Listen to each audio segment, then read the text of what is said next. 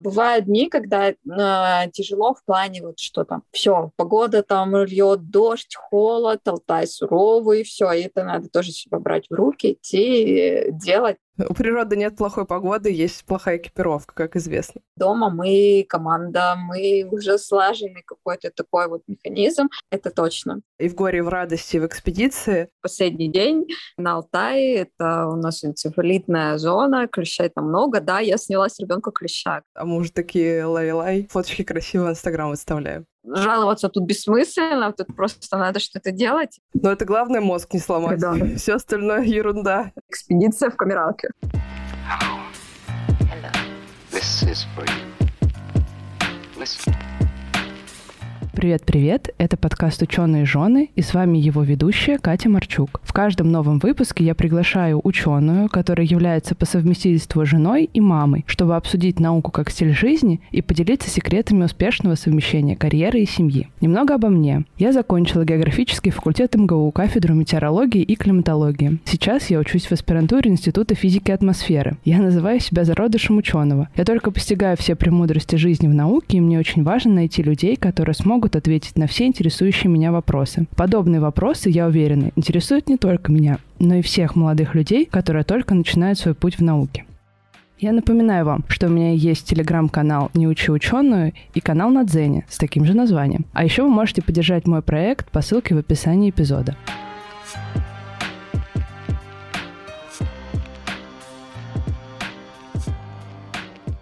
Сегодня у меня в гостях Анна Чехан, Анна закончила гуманитарный факультет Новосибирского государственного университета. Анна является инженером-исследователем Института археологии и этнографии Сибирского отделения РАН. Ну и также мамой прекрасного мальчика. Привет, Анна. Привет. Первый мой традиционный вопрос э, это вопрос, как человек пришел в науку и, в общем, как ты пришла в археологию? Здесь э, стоит сказать, что я до седьмого класса училась в Киргизии в школе, и там нам не преподавалась еще российская история в том формате, в котором она преподается в России. Ну, то есть там совсем по-другому. Только-только начинали, там немножко-немножко что-то нам там рассказывали, по программе было очень немного уроков. А когда приехали сюда по семейным обстоятельствам, а здесь в школе была достаточно достаточно требовательная и строго хорошем плане преподаватель, а, которая давала нам объемные домашние задания там, с, датами, таблицами, итогами, значениями. И а, ребята уже достаточно большую часть истории российской изучили. Э, у них она была с пятого класса, поэтому мне пришлось uh-huh. самостоятельно окунуться в это, чтобы понимать э, предыдущие эпохи, предыдущие события, что с чего вытекает. И ну, меня это затянуло. Я прочитала, сама прошла а, весь курс пятого-шестого класса постепенно на каникулах там и так далее, и так далее. Очень, очень любила читать. Ну, как-то затянула, потом у меня хорошая память, я запоминала хорошо даты, вот. Mm-hmm. Ну, как-то вот с историей. Плюс у меня были иностранные языки тоже достаточно хорошо, вот. И в студенчестве, и сейчас я еще успеваю преподавать э, детям английский язык на свободной основе, как в качестве подработки и а, смены деятельности. История меня зацепила, и больше российская, сразу скажу, чем всеобщая, вот, ну, хотя всеобщее тоже было интересно, но вот как-то история России прям а, очень отозвалась. И когда я думала, куда мне поступать, я металась там э, от врача до филолога, там, ну, а потому что, в принципе, было очень много интересов. И сначала я хотела поступать на востоковедение. Тогда еще Новосибирский государственный университет не принимал результаты ЕГЭ, он держался до последнего, проводил свои собственные экзамены, и я ходила uh-huh. на подготовительные курсы, воскресную школу так называемую. Там, собственно говоря, я и поняла, что, ну, как бы на востоковедение я, конечно, поступлю, но вопрос вопрос большой, я сомневалась в том, что я поступлю на бюджет, вот, а, ну, мама у меня одна, еще есть брат, поэтому мне надо было учиться на бюджете, и я решила, что я пойду вот в направление историческое, и, ну, просто история вот как бы в том формате, в котором она а, существует с архивами там и со всеми вот этими записями, мне показалось немножко скучновато, и поэтому я решила окунуться в археологию. Мне это близко, так как я родилась в Киргизии, горы, mm-hmm. на Алтае тоже горы, где я проработала больше 10 лет на Денисовой пещере, и этот образ жизни мне, в принципе, близок. Мой родной дедушка был охотником. Ну, короче, видимо, это все где-то в крови сидит и взыграло мне. А в науку я пошла уже, получается, на старших курсах, когда мы уже познакомились с моим мужем, стали работать как эм, сотрудники института на, на Денисовой пещере по гранту сначала, вот, и потом уже поступила, в инст... решила поступать в Институт археологии и этнографии в аспирантуре, продолжить обучение, и, собственно говоря, там ну, по, предложению научного руководителя Михаила Шунькова, вот, как бы он это все одобрил, этот план, по которому которому до сих пор я пытаюсь медленно, наверное, идти. А вообще какие в Новосибирском университете практики у археологов? Практики у археологов. Начиная с первого курса у нас э, были археологические практики каждое лето. То есть мы выезжали uh-huh. на Новосибирской области, на Тартасе. Вот э, с Ольгой Ивановной Новиковой была практика. Надо сказать, что практика нацелена на то, чтобы познакомить студентов с разными э, эпохами в археологии тоже есть. У нас есть археология каменного века, археология палеометалла, археология uh-huh. средневековья, и дальше там уже есть отдельно кочевники, археология русских городов, ну и так далее, там уже, то есть более поздние. А, ну, хотя бы, да, вот э, эпоха камня, палеометалл и там вот средневековье точно нас как бы старались знакомить. И вот в первом, на первом, после первого курса на Тартасе это была эпоха палеометалла. Вот, мы там копали э, грунтовый могильник, вот, где встречали, встречалась и керамика, изделия из металлные, бронзовые, ну, в общем. А после второго курса мы как раз ездили вот на Денисову пещеру на практику, там знакомились с каменным веком. Uh-huh. И после третьего курса мы ездили а, в Забайкалье, это вот касается прям а, основных практик э, с Сергеем Владимировичем Алкиным, там мы копали средневековое городище. А дальше уже после четвертого курса, когда студенты, ну, определили определяется со своей там уже и будущей специализацией, и дипломная работа уже, как правило, с научными руководителями куда-то сами ездят. И сейчас, возможно, что-то изменилось. Но, насколько я знаю, практики есть. А скажи, часть работы археолога, где вы копаете э, что-то где-то и что-то где-то достаете, это понятно. Ну, то есть э, какие-то археологические раскопки. А что происходит дальше? Какой дальше происходит анализ, как вы его делаете и что попадает дальше в статьи? Да, это хороший вопрос. А, на самом деле весь, абсолютно весь материал обрабатывается. Что касается, я подробно могу рассказать а, про каменную индустрию, да, так, чем я занимаюсь. Ну, ну да, что тебе ближе, станет, то и расскажу. Станет да. понятно, да. А, весь материал обрабатывается. Ну, это чаще всего это еще делается частично в поле, отмывается, шифруется и дальше делится на так называемые категории индустрии. То есть вот каменная индустрия, там не все, далеко не все у нас орудия, у нас есть осколки, обломки, там мелкие отщепы. Это просто идет в статистику мы считаем, и нам это дает информацию о том, насколько был насыщен э, культурный слой сам. А то, что нам важно, это нуклеусы, это то, с чего снимали орудия, да, то есть на которых видно вот эти вот этапы снятия заготовок, да, и, ну, они тоже там разные бывают.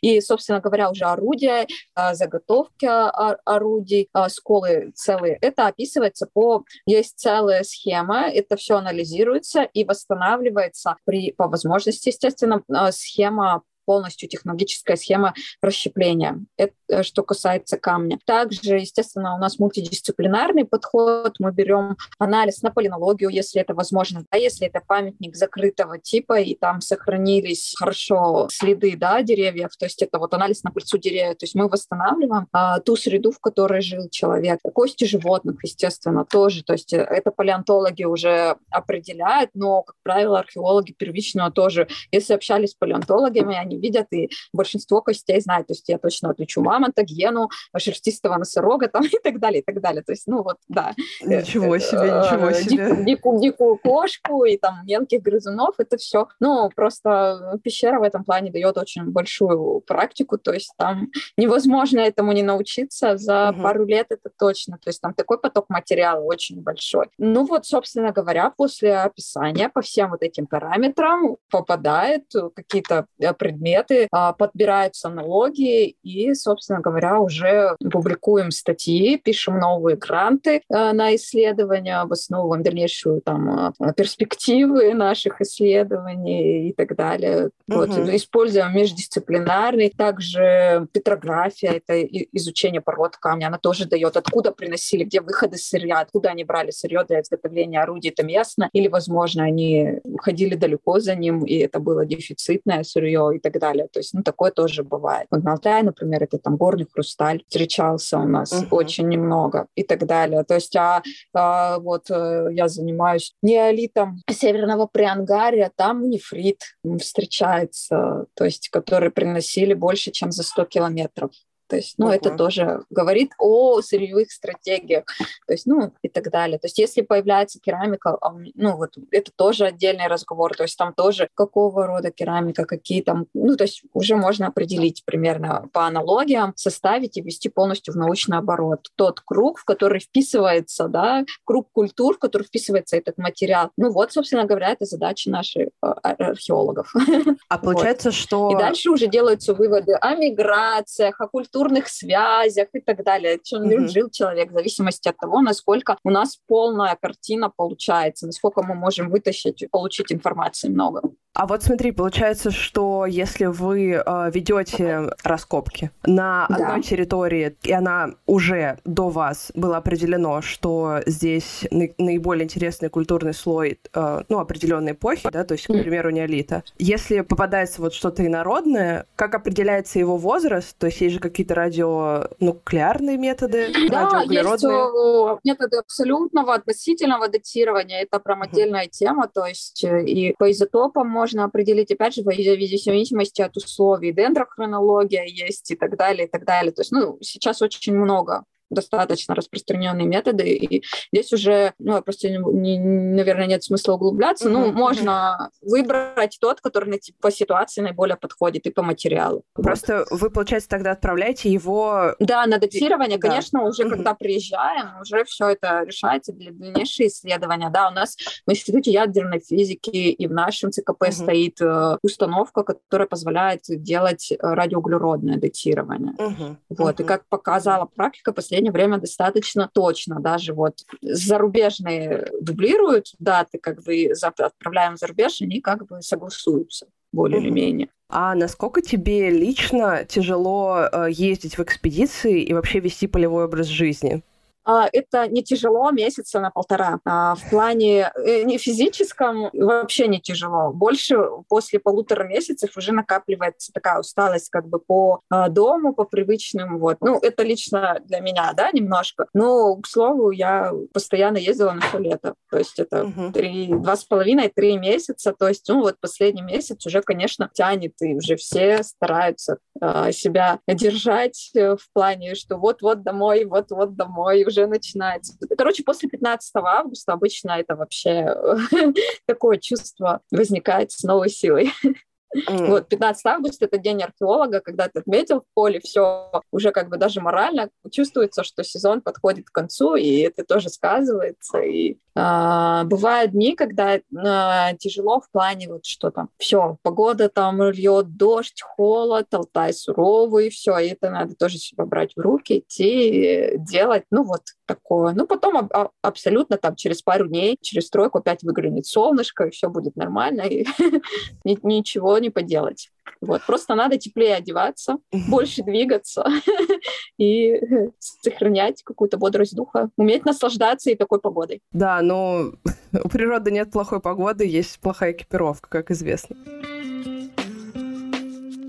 у вас, получается, ну, каждое лето экспедиции, и они каждый раз со студентами? А, да, да, да. Ну, исключение было, когда у нас были ограничения, связанные с пандемией, то есть там вообще угу. не было практик, работали только научные сотрудники, то есть не, ну, не допускали. А сейчас, да, снова это все возобновляется, студенты приезжают, проводим полевые школы, проводим практики, все это как бы все работает. Да, каждый год приезжают студенты, и до этого вот даже школьники тоже приезжали старших классов. Угу. Им нравится это что-то вроде лагеря, но тоже, да, приходится, приходится с ними контактировать, воспитывать и да, находить общий язык.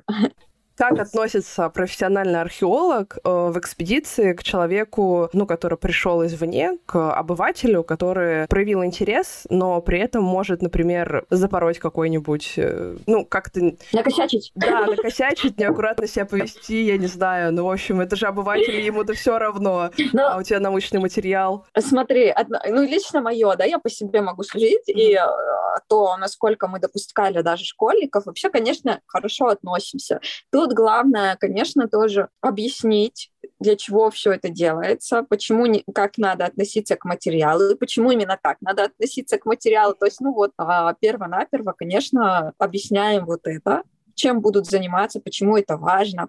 А, вкратце рассказываем наши там итоги, да, какие-то вот, ну, что их деятельность влияет прямым а, образом там на результат, и что на самом деле, если вдруг что-то сразу там какую-то ошибку заметил, да, там неправильную этикетку написал или что-то зашифровал неправильно или там еще что-то, это все можно, ну, легко править. В большинстве случаев это не так страшно. Поэтому это все поправимо и не настолько страшно. Угу. Да, мы четко фиксируем, четко все вот это, но э, это все отражается на бумаге и потом еще на материале. Поэтому, ну, как бы здесь можно поправить, заглянуть в план и посмотреть точно, сравнить и все, все, если что. Главное сразу сказать, я все время говорю, что если вы э, сомневаетесь, лучше спросите и так далее, и так далее. То есть особенно кто первый раз. Да, конечно, возникает, бывает, и этикетки теряются, и там шифр неправильный, но мы достаточно как бы первое время контролируем контролируем особенно, смотрим за этим делом, да, сверяем, проверяем, стараемся объяснить, почему именно так угу. нужно делать. Угу. Давай тогда перейдем к твоей семье. Я Давай. прочекала, что муж работает с тобой в одном институте. Ага, да, да, да. В одном кабинете. Даже так? И в, да. в, в одни поля ездите, небось? Да, да. Ну, собственно, расскажи, как вы познакомились, как вы пришли к такому плотному взаимодействию, так скажем, и работаете вместе, и семья у вас. А, познакомились мы на одной из конференций. Я тогда была еще студенткой университета. Мой муж Андрей, он э, только поступил в аспирантуру в институт. Вот. И, собственно говоря, мы вот там встретились как-то в одной компании как это на конференциях бывает, после общались. Потом как-то разъехались э, по разным экспедициям. У меня как раз вот было Забайкалье, а Андрей первый раз поехал на пещеру. Он э, закончил педагогический mm-hmm. университет Новосибирский. Mm-hmm. Вот. То есть не, не в НГУ, поэтому мы там не виделись, не вращались в одних кругах, потому что если это один факультет, обычно ну, как бы все друг друга знают. Mm-hmm. чуть mm-hmm. младший курсы, чуть старше. Ну, и вот так получилось. И потом, значит, мы разъехались по разным экспедициям, а потом, когда э, приехали, вернулись в город, где-то к Новому году, что-то опять стали общаться, вот, ну, там привозили как раз копии терракотовой армии Цинши Хуандея. Я ходила тоже, изучала в университете китайский язык дополнительно. В классе Конфуция я закончила. Вот, у меня даже есть диплом. Я три года отучилась там, и потом еще немножко дополнительно. У меня была мечта заниматься китайской археологией, но потом со временем как бы я поняла, что из себе туда ехать и там, конечно, заканчивать и магистра, это все было сложнее. Ну и, собственно говоря, вот как-то мы сходили на эту выставку, там дальше как-то стали общаться, общаться, и все постепенно закрутилось у нас. Вот, завязались какие-то там отношения, познакомились там с родителями, он приходил ко мне на день рождения, ну и, и, и так далее. Вот, uh-huh. и, ну, съездили потом летом вместе в экспедицию на Алтай. Вот, это я уже работать туда поехала. И все, потом уже начали вместе жить и поженились, и как-то все вот это вот вместе-вместе закрутилось, стали вместе работать. Собственно а... говоря, вот как-то так.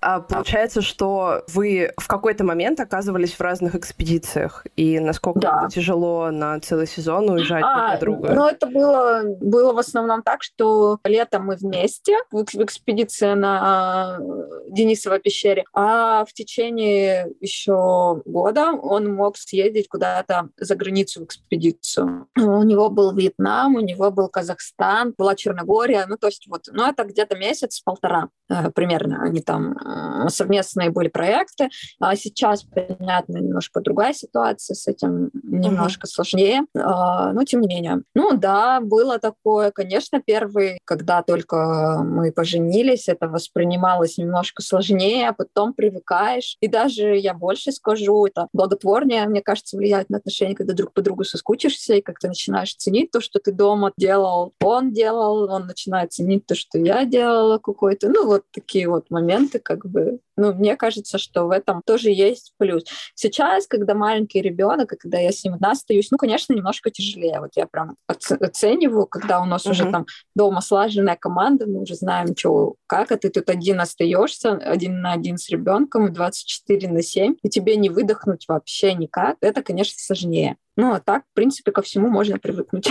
А вообще сильно поменялась твоя жизнь в целом и научная жизнь с появлением ребенка? Поменялось, конечно, с появлением ребенка. То есть, ну вот, э, когда мы только поженились, стали вместе работать, как-то все равно ты, ну, учишься, занимаешься, точно так же ходишь на работу, делаешь там на пары, ходишь там, вот я аспирантуру заканчивала, заешь те же самые экзамены, то есть, ну, как бы все, все как бы своим чередом идет. Я бы не сказала, что сильно поменялось, все равно у всех, я думаю, что у большинства людей есть точно такая же какая-то личная жизнь еще помимо учебы и работы, за редким, мне кажется, исключением. А когда у тебя появляется ребенок, тут, конечно, только работа только в сон или только вот после того, как ты его на ночь уложил, там 2-3 часа ты еще сидишь и что-то пытаешься там делать. Ну вот сейчас он пошел в сад, да, у тебя есть полдня, чтобы осуществлять свою какую-то деятельность. Вот. Uh-huh. Собственно говоря, я не, не прекращала работать э, в декрете, uh-huh. да, то есть я сначала на полставки, а, а потом уже вышла как бы вот, а сейчас уже вышла на ставку, то есть, ну, как бы тьфу-тьфу-тьфу, успевается, и, ну, то есть, как бы и отчеты понятно, и все вот это вот вроде как, вроде как справляюсь. Uh-huh. Вот, опять же, конечно, благодаря тому, что дома мы команда, мы уже слаженный какой-то такой вот механизм, это точно, я могу сказать, потому что а, когда только, только появился ребенок, это были новые притирки, это были тоже какие-то, мы уставали, бывали взаимные какие-то там претензии, друг на друга могли резко сказать, просто, ну, как-то вот именно из-за усталости. Но, опять же, говорили о том, что да, ты пойми, это просто Надо не из-за тебя, а из-за того, что, да, вот все уже накопилось, то есть как бы делаем на это скидку, будем себя как-то, ну, как бы контролировать. Ну, то есть любое вообще, в принципе, нужно решать на разговором и строить на каких-то доверии и говорить о том, что ты испытываешь, что ты чувствуешь, если ты вот, ну, чтобы тебя твой партнер понимал, мог адекватно среагировать, да, то uh-huh. есть не, не, не злиться где-то в ответ, а сказать там, а, ну, ну все, ладно, давай у меня еще есть там немножко силы, давай я там раз, разберу стиральную машинку, то иди уже ложись. Все. Ну, типа вот типа в этом духе что-то. Uh-huh. И наоборот. Ну, со временем и ребенок как-то становится старше, может сам и поиграть, и все это. Ну, как-то все, все приходит на круги своя и вписывается абсолютно очень, гарм... ну, вот в нашем случае как-то достаточно гармонично, как будто бы мы так всегда и жили. Вопрос про полевую жизнь. И как ты да. думаешь, что вот то, что вы побыли вместе уже до того, как там завести ребенка и жениться, а, и в горе, и в радости в экспедиции, потому что, мне кажется, экспедиция, она очень сближает. Дополнительный бонус археологов и геологов, тех, кто выезжает в поля, если есть возможность проверить человека в таких условиях, почему нет? ну, то есть посмотреть на человека, как он вот в такой ситуации себя ведет, насколько он надежный, насколько, ну вот, каких-то в каком-то бытовом плане тоже. Конечно, да, это, ну, были у нас тоже и разговоры, и притирки, это нормально. Часто ли вы говорите дома о науке, собственно, со своим мужем? О науке говорим часто, но по мере того, как э, нужно сдать какой-то дедлайн. В основном угу. дома уже стараемся решать те вопросы по быту. вот. Были, мы могли там друг другу и э, статьи вычитать, там, и, ну, вот такие вот моменты уже Удобно, вечером. удобно. Есть, ну, посмотреть хотя бы просто на опечатки, на какую-то на логику и так далее. Да, конечно, бывают разговоры о науке тоже, и где-то с друг другом там советуемся. А, конечно, бывает. Получается, что последнее лето, которое было, вы брали ребенка с собой в экспедицию или он с кем-то оставался? Я на две недели приезжала, да, с сыном. Вот этим летом я на Алтай приезжала, на две недели я была с сыном. Вот мы к мужу ездили. Ну да, это для, для меня, конечно, была неполноценная экспедиция, потому что, ну, как бы за ним, понятно, ему еще двух лет нет, он там носился, и нужно, ну, то есть очень хороший досмотр, но тем не менее, то есть там как раз проводилась полевая школа, и как раз я успела рассказать э, студентам, как проходят камеральные работы и так uh-huh. далее. Ну, то есть вот как-то подсказать и проконтролировать вот этот момент, ну, что было очень кстати и, ну, в принципе, адекватно для ребенка. Это был тоже, конечно, очень такой прикольный опыт. Он с удовольствием там проводил время. Да, надо, конечно, быть готовым ко всему. Например, то, что в последний день на Алтае, это у нас энцефалитная зона, клещей там много. Да, я сняла с ребенка клеща. Конечно, перенервничали Ого. немножко, но у нас была страховка, и мы проверили, и оказалось, что все чисто, то есть там небольшой процент, но тем не менее. Как бы с трех лет ставится прививка, и нас, конечно, кусали почти все клещи. Ну, слава богу, все живы, здоровы, и все нормально. То есть, ну, как бы это вот, опять же, такие издержки. Нужно просто проверяться, смотреться и быть в этом плане тоже на чеку. То есть к таким моментам надо быть тоже готовым. Но это а... только июнь и половина июля. А в августе уже Дальше нет клещей? все, это на спадке. Нет, нет, нет, уже, уже все. А вот такой философский вопрос, а, который я задаю всем полевикам, которые у меня были а, в подкасте. Угу. Это тебе больше нравится уезжать в экспедицию или возвращаться из нее? О, и то, и то мне нравится. Весной тут такое дело, когда вот начинается мы живем недалеко от частного сектора в городе Бердске, вот, и там начинают э, люди убирать огороды, жечь э, листву. Вот это вот как бы как только начинается, у тебя внутри что-то уже начинает дергать, куда-то тебе надо. Вот. А, и как я говорила, что после 15 августа все, у тебя внутри уже настрой вот все четко домой, что какой-то вот, ну, такой вот то же самое, с такой же силой тянет вот назад. Ну, вот такой вот парадокс. Ну, я помню, у меня в университете, мы, мы же тоже географы, полевой факультет, вот тоже я была в большом количестве экспедиций э, разных, и меня все время радовало, потому что у нас сессия заканчивалась раньше, то есть мы до лета должны были успеть э, закрыть всю сессию и, собственно, уже ехать в поля.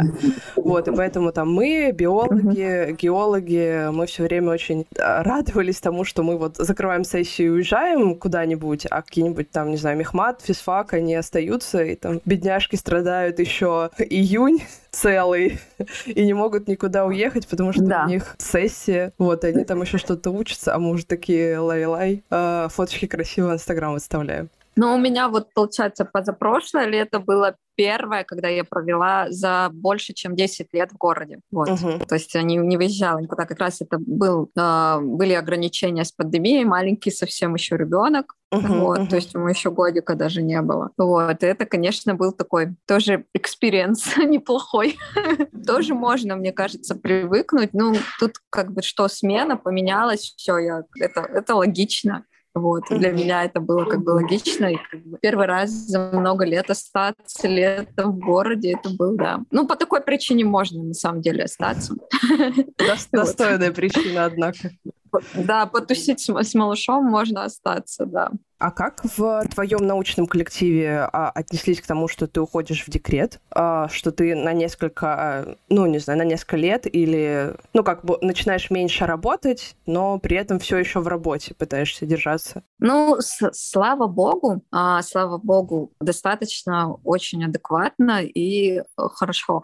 Научный руководитель а, сам недавно отправил внучку в первый класс, вот. Mm-hmm. Ну сейчас она, наверное, уже в третьем. После этого он, мне кажется, еще больше проникся вот, ну, вот этой вот темой. Ну и, в принципе, логично, мы начинали студентами, сейчас создаем у всех молодых сотрудников когда-то появляются дети. Но я же не выпала полностью из жизни, я публикуюсь, я пишу отчеты, то есть, ну, как бы я продолжаю по мере возможности а, работать. Слава богу, что мне эту как бы возможность дали. Uh-huh, вот, то есть, ну, uh-huh. как раз такое время, что можно а, было работать из дома и удаленно, и онлайн. Но, опять же, это, конечно, обсуждалось там с руководством, руководством. И вот, ну, я, на, на, говорю, на полставки сначала оставалась, а потом уже вот вышла на, на ставку. И по поводу будущего лета, опять же, буду решать, ну, скорее всего, то есть на месяц, на полтора, если позволит, то есть, ну, я как бы приеду работать уже. Вот, там вопрос с ребенком, без ребенка. Вот, мне бы хотелось, конечно, с ребенком. Там уже посмотрим. Вот, потому что это тоже отдельный мир, отдельная жизнь, и вполне себе возможно. То есть, если он уже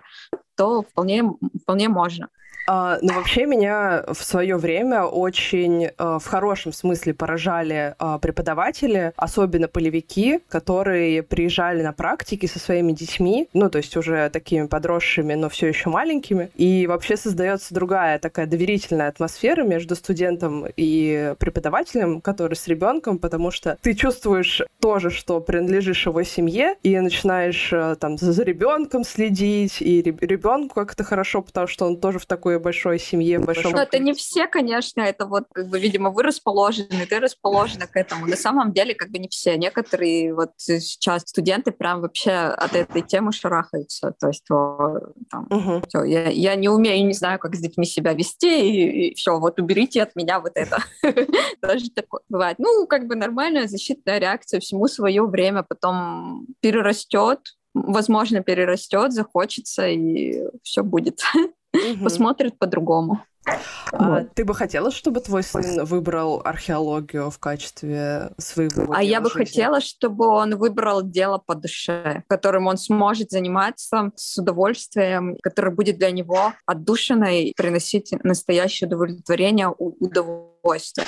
А что это будет? Ну, мы будем смотреть, и думать и, и выбирать, э, по какому пути он пойдет. Как ну, бы, просто мне кажется, что тут, захочет. тут два варианта таких. Либо ребенок, который вот вырос в как какой-то среде, он либо остается там, либо жестко да, все, нет, либо я кардинально хлебнул, противоположно. Хлебнул этого в детстве, да, да, да. мне достаточно, да. спасибо, до свидания. На самом деле, если родители рядом с ребенком, и у них все хорошо, между родителями как бы атмосфера, ребенку будет везде хорошо. То есть они включаются моментально то, что ты им преподнесешь, это очень важно. Поэтому мы, я со своей стороны стараюсь, конечно, преподнести там любовь к природе, чувство вот этого, да, какое-то, что наша жизнь, она и то, где мы живем, она прекрасна. Ты сам ее можешь сделать прекрасное взаимодействие, вот, видя прекрасное вот в таких вот вещах, как там горы, река, солнце и так далее, и так далее. То есть, ну вот, ценя какой-то вот, опять же, домой приезжаю, ценя комфорт какой-то, да, вот, ну uh-huh. что, там ты живешь там в домике, спишь в спальном мешке, смотришь на звезды, ну это тоже прикольно, это такое особенно летом, ну вот, он там даже вот маленький носился с удовольствием так, что просто приползал и сразу падал и, и засыпал. Это вот, ну просто это приятно. Да, были, конечно, момент, моменты перестройки такой, когда, видимо, было что-то типа незнакомое место немножко, как бы, ну он там так хуже засыпал, а потом, ну как бы все.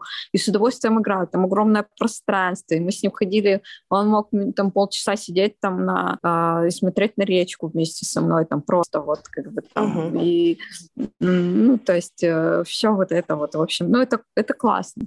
Вот. Угу, угу.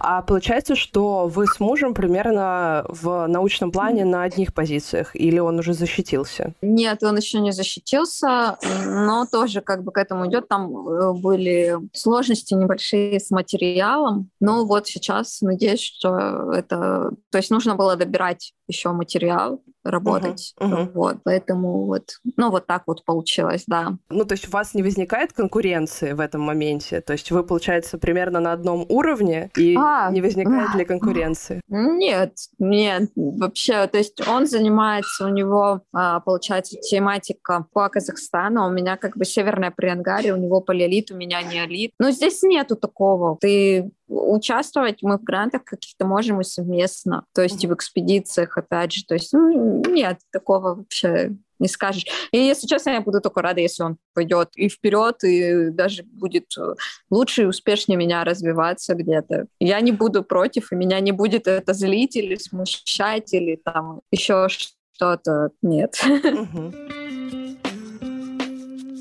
Про твою диссертацию. А правильно угу. ли я понимаю, что вот раз есть проблемы со сбором материала, то, значит, в среднем полевые археологи, наверное, других археологов нет, кроме как полевых, э. Э, защищаются в среднем, ну, доль, за дольше период, чем там три года или четыре года, которые выделяют аспирантуру. Не все, зависит от индивидуальной ситуации абсолютно от научного руководителя, от тебя самого зависит, от количества материала. Например, у меня вот очень мне дали материал с э, спасательных раскопок в Северном Приангаре. Вот когда был проект, строили Богучанскую ГЭС, там раскопали очень много материала, его нужно, соответственно, вводить в научный оборот. Около 40 тысяч э, предметов Uh-huh. То есть можешь себе представить 40 тысяч предметов, которые Очень надо... кропотливая работа. А, где-то, где, где-то отмыть, зашифровать, uh-huh. заново описать и все вот это вот ввести так в научный оборот, чтобы это было, ну вот, в общем, там еще есть проблема в том, что в Северном Пренгаре это особенность, так формировались э, культурные отложения, что там нет прослойки между неолитом стерильной, ну не отличить, и более поздней эпохой, то есть уже палеометаллом. И отличить можно только по керамике частично материал смешан. Uh-huh, вот. uh-huh. Это называется компрессионный характер отложений. То есть это тоже создает определенные сложности в, в интерпретации. Ну, плюс, конечно, тут еще индивидуальная ситуация. Мы как поженились, были тоже там и личного характера проблемы. То есть вот ребенок появился спустя 8 лет. То есть после до этого у меня тоже было несколько неудачных в этом плане моментов. Поэтому uh-huh. это все тоже, конечно, личные переживания накладывают вкладывают, и тут как бы лишь бы просто... Бывало такое состояние, что лишь бы просто работать, и к тому же не до диссера, хотя бы основную работу свою сделай. И, ну вот такие моменты тоже были. То есть тут надо учитывать и личную ситуацию. Никто не будет в нашей, ну вот нашей ситуации брать тебя вот так вот и вести вот прям от и до. Вот здесь ты уже попал в самостоятельное больше плавание, ты можешь посоветоваться, можешь где-то что-то показать, уточнить. Никто, конечно, никто тебе не откажет, но это полностью самостоятельный труд, полностью вот в этом плане. Поэтому, конечно, не, не избежать вот таких моментов. Мы для себя уже так решили, что как э, случится, уже как пойдет, так и пойдет. На первом месте, конечно, это, ну, понятно, что работа, карьера, конечно, тоже важна, но и, собственно, физическое и моральное, да, здоровье, состояние, но гораздо важнее, вот, и тем более сейчас уже теперь, поэтому, ну вот, как-то так. А, тогда другой вопрос. Вот расскажи про свой опыт преподавания английского э, для детей. То есть ты, получается, на постоянной основе это делаешь? Ну, просто у меня так случилось, что в студенчестве э, было несколько знакомых, которые просили заниматься вот, ну, с их э, детьми. И как-то потом это все по сарафанному радио пошло, что вот, ну, Uh-huh. И у меня есть такой опыт, я преподаю по мере своих возможностей э, еще и э, английский язык. А больше для удовольствия или больше для финансов? И то, и то неплохое был, было подспорье, когда вот я тоже, опять же, с ребенком сидела, все равно там немножко сокращается это все не, не настолько выплачивается uh-huh. по нашему законодательству заработная плата. Но жаловаться тут бессмысленно, тут просто надо что-то делать, и все. Uh-huh. вот. Ну, как варианты, то и то, да, мне, мне нравится тоже и это и общение с детьми, и это такая угу. вот деятельность. Почему нет? А я тут, ну, совершенно случайно слушала несколько подкастов про билингвов, и у тебя никогда не возникало желания вырастить билингва? Я просто не знаю, как это а, работает. А, да. а, ну, у меня сын уже знает, как бы, и, ну, периодически не то, что я с ним прям на английском разговаривала, но я просто хочу, чтобы, да, он, конечно, знал на, там на определенном уровне все, что могу дать. Я, да, мы потихоньку с ним занимаюсь процессе игры, называю, он уже четко отделяет русский, русское слово, английский. Я ему так и говорю, по-русски это вот так, по-английски это вот так. Он понимает, то есть я ему, uh-huh. ну, говорю, как по-английски там собака, он мне сразу ответит, что это там дог, например, uh-huh. ну и так далее. То есть такие вот простые какие-то слова он уже соображает. И это как бы, ну, я считаю, что начало положено. У нас в институте есть э, девушка, она кандидат наук, тоже недавно, примерно в одно время с ней стали мамой. А у нее супруг, он из э, Франции, тоже э, коллега наш. И они между собой разговаривают на английском. Uh-huh. Он с сыном разговаривает на французском, она на русском. То есть у них три языка uh-huh. в обиходе, то есть у них будет три лингв. Но это главное мозг не сломать. Да. Все остальное ерунда. И я, правда, ну, что-то мы давно не виделись, я тоже там уезжала и в одну экспедицию, и в другую, тоже, опять же, с ребенком. Я как-то не, не спрашивала, насколько у них это вот сейчас идет, потому что он как раз сейчас должен начать скоро, вот полтора года, должен уже начать, по идее, что-то болтать. Вот. Uh-huh. И, и насколько он... Э, интересно, мне тоже интересно, как он э, начинает говорить в перемешку или как. То есть он, а... может быть, на французском скажет, может, на английском скажет. Вот насколько часто в твоем окружении люди идут именно в науку? Ну, то есть вот насколько это распространенный выбор? Знаешь, вот как-то сформировалась уже со студенчества, и вот больше я как-то не встречалась. Вот те, которые остались, вот мы вместе примерно учились, вместе пришли работать, вот как-то. Ну, студенты, конечно, приходят, вот. Uh-huh. Ну, я не скажу, что прям вот новые прям так сильно-сильно появляются. Ну, не настолько, что это прям конвейер. Ну, вот, то есть вот людей так, не очень много по твоим ощущениям? По моим ощущениям, нет, не очень много. Угу. Именно вот в археологию, как бы сначала горят, конечно, да, ну, понятно, что не все, не для всех эта профессия сто процентов, как и любая другая. Угу. Но тут еще свои особенности там связанные с полем. Да, да. Я вчера изучала твою страничку ВКонтакте. Я нашла запись, твой пост про то, что написала, что ты с годовалым ребенком выступила на конференции. Меня так это порадовало, что ты об этом написала, что это, этим правда стоит гордиться, а, что обычно, ну, как бы... У меня сейчас еще две будет, и это вот, ну, прям реально большой плюс вот нынешнего времени, потому что, конечно, если бы это было очно, я бы вряд ли смогла вот так вот, ну, как бы поехать. А здесь, да, можно. Да, это был, было летом. Наконец-то у нас э, с задержкой в два года состоялся Всероссийский археологический съезд, и я тоже очень рада, что я там смогла выступить. Вот. И очень благодарна, что там тоже коллеги э, и вопросы задавали э, хороший в целом, как бы председатель так отозвался, что ему импонирует мотивирует мой подход в работе. Это, ну, как бы для меня это важно. Тоже угу. вот такой вот. Что бы ты могла посоветовать подрастающему поколению людей, студентов, наверное, которые э, вот только начинают какой-то свой путь и стоят на перепутье, вот идти в науку или не идти в науку? Ага, я в любом случае посоветовала бы любить то, что они делают, и делать то, что они любят. То есть, если ты за что-то берешься, делай это с стопроцентной отдачей. Делай это с огнем внутри, в глазах и верь в себя, верь не, несмотря ни на что. Если ты делаешь, к тебе придут решения, а, придут э, связи, придет все. Если даже сейчас э, ты не знаешь, как к этому поступиться, просто начни. А скажи, ты бы сама хотела бы что-нибудь изменить в своем выборе, или ты бы прошла бы этот путь заново, тот же путь? Я бы заново прошла. Ну, то есть, что толку менять? Нет, я бы все точно так же сделала, вот абсолютно. Несмотря на то, что не, там, не достигла, да, там, там, как бы мне 33 года, да, пока я еще не достигла, не су... да, ну да, пока еще 33 года, да, я не достигла там супер высот, да, в этой профессии, но в целом я себя очень гармонично ощущаю в роли и э, мамы, и научного сотрудника, и то есть, ну, мне это близко, и я знаю, что я в любом случае всегда себя найду, uh-huh. вот, uh-huh. смогу себя реализовать. Блиц. Нужно выбрать, ну, можно один, можно два варианта. Наука, угу. профессия или призвание? Призвание. Оставаться на кафедре или идти в исследовательский институт? Что ближе? конкретно тебе. Мне идти дальше, наверное. ну, а... в, исследование больше ближе. А, экспедиция или камералка? Камералка в экспедиции и экспедиция в камералке. Неожиданно, неожиданно. Мама... Нет, конечно, экспедиция. Конечно, экспедиция. Просто у нас на пещере там прям полевая камеральная лаборатория, поэтому, ну, как бы это экспедиция в камералке. Это а. тоже есть. Это часть экспедиции в камералке. Хорошо. Мама или ученый? В первую очередь мама, конечно.